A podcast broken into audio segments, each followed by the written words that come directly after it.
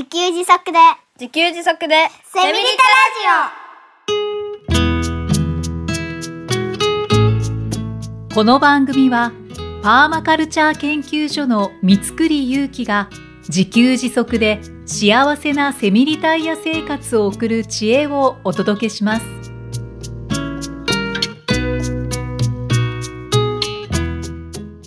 こんにちは。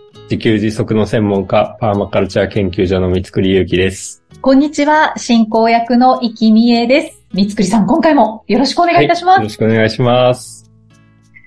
さて、第41回で百姓ちかさんにお越しいただいたときにですね、パーマカルチャーの概念という言葉が出ていたんですね。はい。で、これまで、うんあの、番組で掘り下げてこなかったなと思いまして、はい今回は、このパーマカルチャーの概念について、はい三つくりさんにご説明いただけます。はい。よろしくお願いします。やっぱりこれ、なんかね、緊張してるよっていうことは最初に言いたくなりました。はいはいね、パーマカルチャーの概念ね、これ超難しいんですよね。難しいって言っちゃうんですね。うんまあ、そし肝の部分ですよね。うん、ね。パーマカルチャー研究所なのにね。パーマカルチャー研究所のね、代表が、パーマカルチャーの説明できなかったら、どうしよう。ドキドキ。社長、というわけで今日は緊張の回だっていうことを最初に言えば、はいまあ、その後なんとかなるかなと。そうですね。はいなんか若干ハードル下がるかなっていう。はい。今日はちょっと自らハードルを下げる感じでやらせていただきました。でもきっとわかりやすいお話が聞けると思います。また上げてくる。あ でもあの、はい言わせていただくと、はい。これまではい。はい。何度となく三つくりさんがおっしゃっていましたけれども、はいこのパーマカルチャーというのは、はい持続可能な暮らし方はい。ですよね。はい。ですね。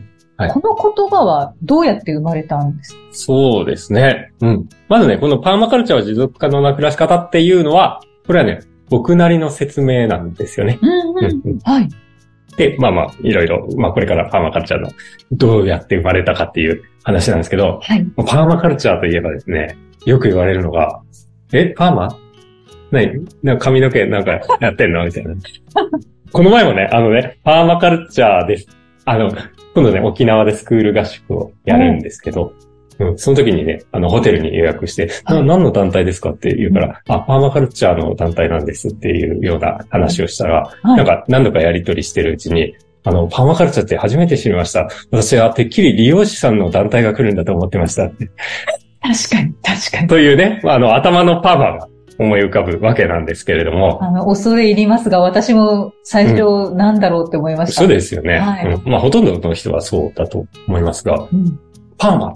まあ、その髪の毛のパーマの話なんですけど、はい。パーマって何かわかりますか？あの、パパーマは、要はその髪、髪の毛のパーマなんですけど、はい。なんでパーマっていうか？ああ、なん話でパーマって、え？巻くってことですか？うん、これね、えー、ラジオをお聞きの皆さんもお考えください。シンキングタイムみたいな感じなんですけど、まあ、あの、多分わかんないので、すぐ答えだ、言うんですけど、はい。えっとね、これパーマネントウェーブでし。た。さっき調べました。パーマの語源はね、パーマネントウェーブ。えウェーブはね、あの、パーマの波状のウはいェーブですよね。パーマネントってなんだっていうと、まあ、英語なんですけど、うんパーマネントの意味は、永続的だっていう意味なんですよね。うんうん。続くって、ずっと続くっていう意味ですよね。うん。で、パーマネントウェーブ。あの、髪の毛のくるくるパーマの元々の意味っていうか、元々の語源はパーマネントウェーブ。うん略してパーマはい。なんですよね。永続的なウェー波ブ。ウェーブ。髪の毛のウェーブです、はい、はい、はい。そうだったんだ。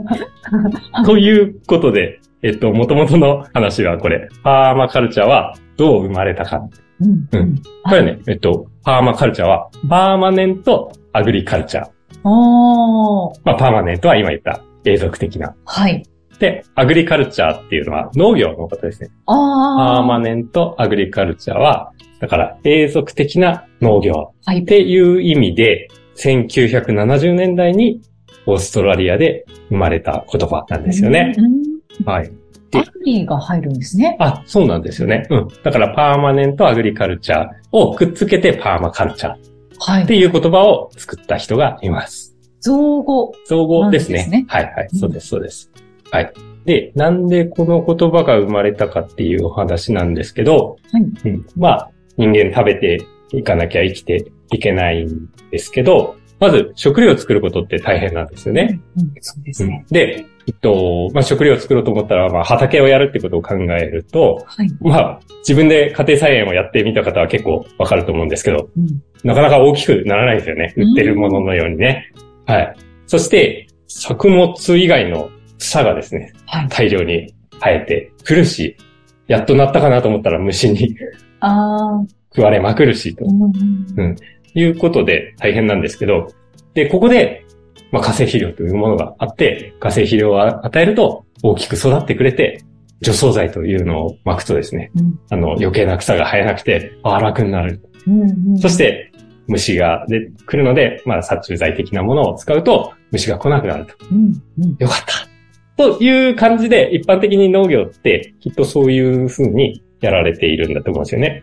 はい、うんそうですよね、そうですよね。で、まあ、あの、それは食べるためには仕方のないというか、うん。うんことなんですけど、まあ、やっぱりちょっと環境的にはあんまり良くないかもね、と。うん。いうことで、なんとかそういうことをせずに、環境にもいいし、まあ、地球環境的に持続可能になるように。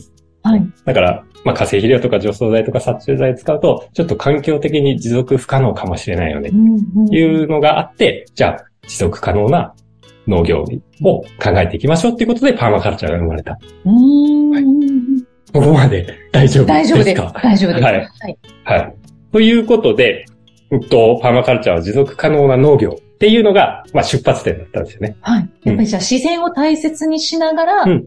永続的なはい農業をやっていきましょうんうの意味っていう感じでしょうか？そうねはいはいまあ、だから、この前もなんか言いましたけど、例えば落ち葉を堆肥にして、えー使うとかっていうのは結構自然の循環に、うんの中に入ってるようなイメージありますよね。はいまあ、例えばそういうのがパーマカルチャーっぽい農法かなということなんですけど、で、だんだんとね、こう、環境に良くする、地球環境を守る的なことを考えると、農業だけじゃないよねっていうことにだんだんとなってくるわけですねうん。最初はそういうところから出発したんですけど、はい。だんだんと、この暮らし方というか、うんううんん、そういうところにも意識が向かい始めたんです。ああ、なんかひ広くなって。あ、そうです、そうです。うんうんで、あのね、アグリカルチャーってあるじゃないですか。はい。言葉が。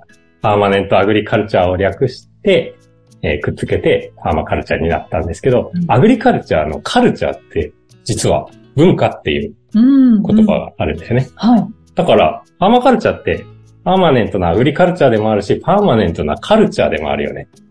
という、そっち側にね、だんだんとシフト、シフトというか意識が広がっていったっていう感じなんですよね。うん。で、あの、だから持続可能な文化になってくるわけですよね。うんで、文化、文化ってなんか、なんだって感じじゃないですか。まあ、わかるけどわからないっていうか。そうですね。抽象的。抽象的ですよね。でも文化ってなんだろうなって考えたら、それって、まあ、暮らしって言えるんじゃないかなと。暮暮らし。方とかね。はい。うんうん。だから、パーマネントアグリカルチャーなんだけど、パーマネントなカルチャーも考えていく。つまり、農法から始まりうん、持続可能な、地球環境も持続可能な暮らし方。うん。だから、暮らし方を、こう、考えていく。うん地球環境にも、まあ自分にとっても持続可能な方向に考えていくっていうことが、えーパーマカルチャー。うーん大丈夫かな？大丈夫ですか？大丈夫です。はい。理解できました理。解できました。私は農業だけのことだったんだけれども、はい。三つくりさんがおっしゃるように意識が広がっていって、はいその暮らし自体を、こう、持続可能なものにしていこうという概念になっていった。はい。はい。はい。そうですね。うんなので、まあ、パーマカルチャーは一言で言うと持続可能な暮らしですよ。とうんいうふうに僕は説明してますね。ああ、ありがとうございます。はい。そういうことなのかと今、ふむふむと聞いてくださっている方もいると思います。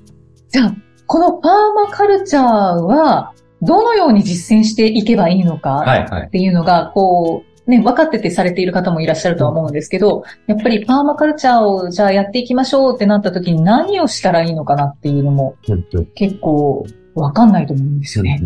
そうですよね。はいと、パーマカルチャーのイメージって、まあ、皆さんそれぞれお持ちだと思うんですけど、なんとなく自給自足のイメージを持ってる方が結構多いんじゃないかなとうんいう気がするんですよね。はい、はい。で、そのイメージがちょっと強すぎるからか、まあよく聞く話として、私は都会住まいでね、土地もないからパーマカルチャーはできませんとうん。いう言葉をよく聞くんですけど、はい。うん、これはまあなんか、まあ脳の部分のイメージが強すぎるのかなというふうに思うんですよね。確かに。うんはいだけど、パーマカルチャーっていうのは、パーマネントなカルチャー、持続可能な暮らしなので。暮らしって別に都会とか田舎とか関係なく存在してるわけじゃないですか、うんそこに。はい。しかも暮らしって、もう毎日のことなんですよ。毎日のことであり、この瞬間のことであり。だから、結局、パーマカルチャーを実践するって、毎日をどんな感じで持続可能に生きるかうんっていうことなんですよね。はいはいはい。大丈夫でしょうか？大丈夫です。大丈夫です。毎日を持続可能な暮らしにしていく。うんうん。はい、はい。はい。それが、もう、じゃあ、実践していくこと。うんうんうんだから、でう、んどういうふうにやれば持続可能な暮らしなのかっていうのは、本当に一人一人が考えることなので、うんまあそういうことを考えながら生きていくことがパーマカルチャーの実践だって僕は思っていうんますので、ちょっと具体的に挙げていただくと、例えばこういうことも実践になりますっていうのはありますか？はいはい。買い物ですね。一番わかりやすいのは。買い物。はいはい。例えばね、ペットボトルの飲み物を買うっていうことを考えると、まあ最近で言えばね、海洋プラスチックゴミ問題なのかな。うんはい。まあ、要はプラスチックを使うと、巡り巡ってこう、プラスチックの成分が海洋に、海に流出して、海の汚染になりますよとかっていう話がありますよね。はい。うん。じゃあ、その、ペットボトルを買って飲み物を飲むっていうのは、なんか地球環境的に見ると良くないことうんのような感じですよね。そうですね。だけど、だけど、その飲み物を今すぐ手に取って飲みたいっていう、なんか飲みたいじゃないですか。うんうんうん はい。うん。という、なんか、人間の欲求というか、まあ、要は人間が快適に暮らせるためにこれ開発されたシステムというか、道具なわけですよね。うん。だから、で、どっちを取っても買わない、ペットボトルを買わないという選択、環境のことを考えて、やっぱりここは我慢しようっていう選択もパーマカルチャーだし、えっと、自分の便利さというか快適さを重視して、あ、あ顔ありがとうという気持ちで、その飲み物を飲むっていうことも、これどっちでもパーマカルチャーだと。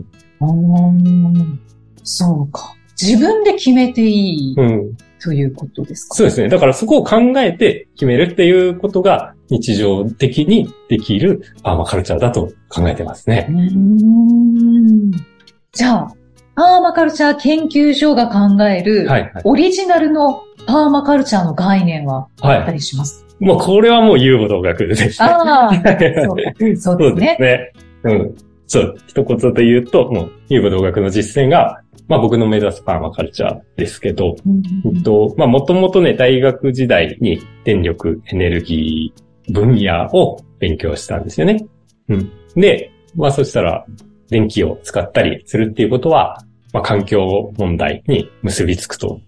うんまあ特にその頃注目していたのは火力発電っていうのがメインなんですけど、火力発電の火はどうやって起こすかっていうと、化石燃料のエネルギーをはい。使って燃やすと二酸化炭素が出て、えー地球温暖化になりますよ。うんっていうようなエネルギー問題があるって、地球環境問題があるっていうことを知り、はい。まあ太陽光のね、自然エネルギーで暮らせたらいいんだろうなとか、あとは、まあ東京電力当時就職したんですけど、原子力発電っていうのは、そういう二酸化炭素を排出しない、クリーンなエネルギー源なんだって言われていて、まあ、そうか、東京電力に就職したら、広い意味で環境問題を解決できるんだって思っていたら、まあ、原発事故が起こって、はい。えらいことになったんですけれども、まあ、その後、タイのパーマカルチャーファームに来まして、うんそしたら、エネルギーを使いすぎない。そして自然のエネルギーだけで暮らすっていう答えというかね、うんエネルギー問題に解決の答えを見つけたので、で、まあ、それをこういう暮らししたいな、なんかいい表現ないかなって思ってたら、要は暮らし自体が遊びで、仕事で、学びの有語動学っていうスタイル、のライフスタイルで生きることがパーマカルチャーなんだ。で、僕の中で繋がったので、はい。まあそれを実践しながら広めるための情報発信をするっていうのが僕にとってのパーマカルチャー。ななんですよね。だからこのまさにポッドキャストも 僕にとってのパーマカルチャーですね。そういう情報を発信する。はい、そうですね。だから、三つくりさんやパーマカルチャー研究所のように、そういう遊母同学のようなはいものを自分の中に作ったらいいですかね。うん。まあなんか難しいって思うかもしれないので、まあやっぱりその今日は買い物こういう風に考えて買ったとか、買わなかったとか、将来に結びつくこういうものを買ったとか、うん。なんかそういう、なんか、要は考えることですよね。うんの暮らしの中でこれ必要かとか、これ買ったらどうなるかとかっていうことをちょっとずつ考えながら、まあ、買い物ってすごく日常的に行うことなので、はい。うん、なんかパーマカルチャー的な考えを持ちつつ考えながら買い物をすると。うんうんうん。そして、まあさらに一歩踏み込めば、そういうふうに考えましたっていうことを発信ですね。Facebook とか、まあ SNS 発信とかができたら、それっていいねって言ってくれる人が、なんか一人二人いるかもしれないです。はい。そしたらその考えが広がっていくっていうことで、うんまあいいと思うものが、自分がいいと思うものが広がっていったらいいですよね。そうですうね。そうですね。うん。ありがとうございます。大丈夫でしょうか こんな感じで。はい。はい。いかがでしたでしょうか？なんか、こうやってちゃんとお聞きするの、きっと今回初めてうん。なので、そうですよね。はい。私は、あの、ブログを読ませていただいたりもしましたけど、うんやっぱりこうやって言葉で聞くと、あ、そうかってなんか腑に落ちました。はあ、よかったです。い、はい。ね、これね、パーマカルチャーは分かりにくいんですよね。うー んそうですね。うんなんかはっきりこうですよ。これ以外のものはこうじゃないですよって決まってないのあ、で。うん。まあ、決まってないところがいいなって僕は思うんですけど、そうですよね。決まってないからこそ自分で考えなきゃいけないっていうのはめんどくさかったりするかもしれないですし、うん前にね、あのね、パーマカルチャーに興味のある人がこう100人以上集まる、リアルとオンラインつないで集まるイベントがあったんですけど、うんそのイベントでもね、もうパーマカルチャーをうまく説明するには、みたいな、議題っていうか、あの話のテーマになって、これ誰もうまく説明できないよね、みたいな話で落ち着いたことがある。じゃあ十人十色でいいってうん、いうそうですね。感じでしょうか。んで、うん。だから、あの、パーマカルチャーってうまく説明できないんですっていう人が、僕の周りにものすごくいっぱいいるんですけど、大丈夫です。誰も説明できませんから、ってお送りしてます。でもこのパーマカルチャーっていうのは、はい。結構まだまだ奥深いので、うんうん。ちょっとまた三つくりさんに、はい。はい、なんか角度を変えてあ、おはい。話しいただきたいと思ってあ、ますのぜひで、ぜひ、はい。またお願いしよろます。しくお願いいたします。じゃあ最後にメッセージを一通ご紹介いたします。いつもありがとうございます。鴨尾よしこさん、50代女性の方からのご感想です。第28回太陽光発電に必要なものとはにご感想いただきました。イキさんのみかん酒、とうとう出来上がったのですね。ポッドキャストですからもちろん見えないのですが、お聞きしているだけで実に美味しそうで、自分で作ったとなると、そのうまさは倍増でしょうね。口に運んだ時に体が味わおうとする感覚がさらに研ぎ澄まされたようになったのではないでしょうか。これをさらに知り合いのみかん農家さんからいただいたみかんで作ったりすると時給の喜びが増して、関わった人の情景が思い浮かぶとの三つくりさんからのアドバイス。なるほど。そうなるとこれは世界に一つしかないみかん酒じゃないか。これを味わえるなんて、と至福感が一気に増えますね。これが暮らしが遊び、暮らしの中で楽しむということなのだと。それをお聞きして、まだまだ自分の頭のタガが固く締まっているぞ。もっと緩める余地はあるぞと思いました。もっとゆるゆるでいかないと、こういう発想は思いつかないです。幸せはどこにでも転がっているのですね。三つくりさんご一家は幸せを見つける天才です。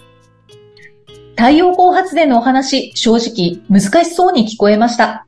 でも、イキさんがリスナーを代表して初心者の目線で話を進めてくださったので助かりました。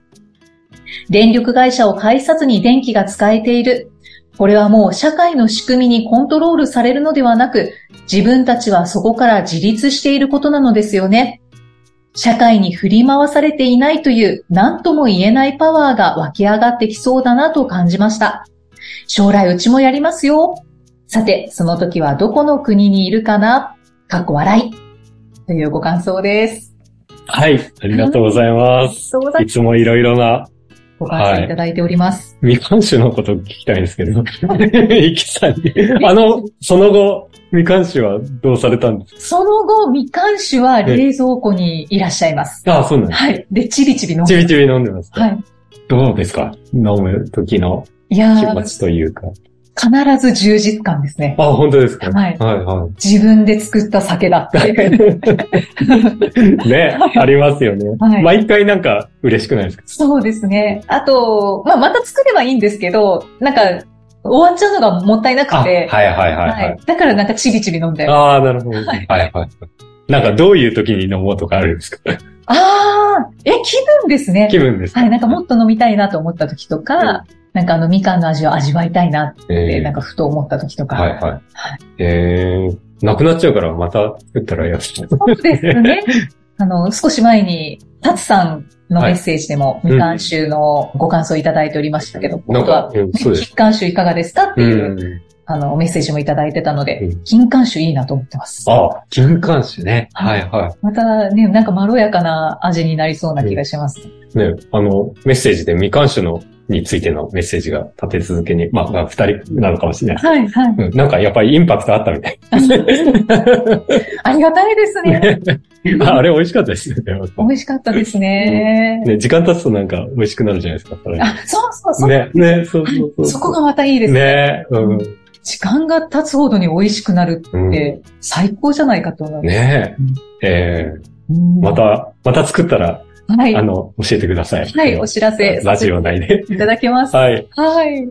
えで、あの、太陽光発電のお話は難しそうに聞こえましたっていうことですけど、やっぱり。これね、あの、そうですね。難しそうなんですけど、これね、買って使ってみると、あっという間にわかりますね。うんうん。うん。あの、なんか理解してから買いたいじゃないですか。あ、そうですね。だけど、多分ね、理解できないです。あ 買わずに理解できないと思いますね。なんとなく分かってて、うん。使ってみた方が分かりますかね？ああ、うんそうですね。あの、なんかね、理解して買いたいと思うんですよね。だけど、理解するために買うと早いです。あはいはいはい。あの、一番安いやつでいいので、うん最も自分の思い安いやつで。まあざっくり三つくりさんのお話で、あ、こういうことなのかなっていうのは掴んでいただいていると思うので、うん。もうじゃあ買い時です。買い時ですね。はい。はこんい。な風に思います。カモンさんありがとうございます。ありがとうございます。さあ、この番組ではメッセージやご感想をお待ちしています。エピソードの概要欄に記載のパーマカルチャー研究所ホームページのお問い合わせフォームからお気軽にお寄せください。三つくりさん、今回もありがとうございましたあり。がとうございました。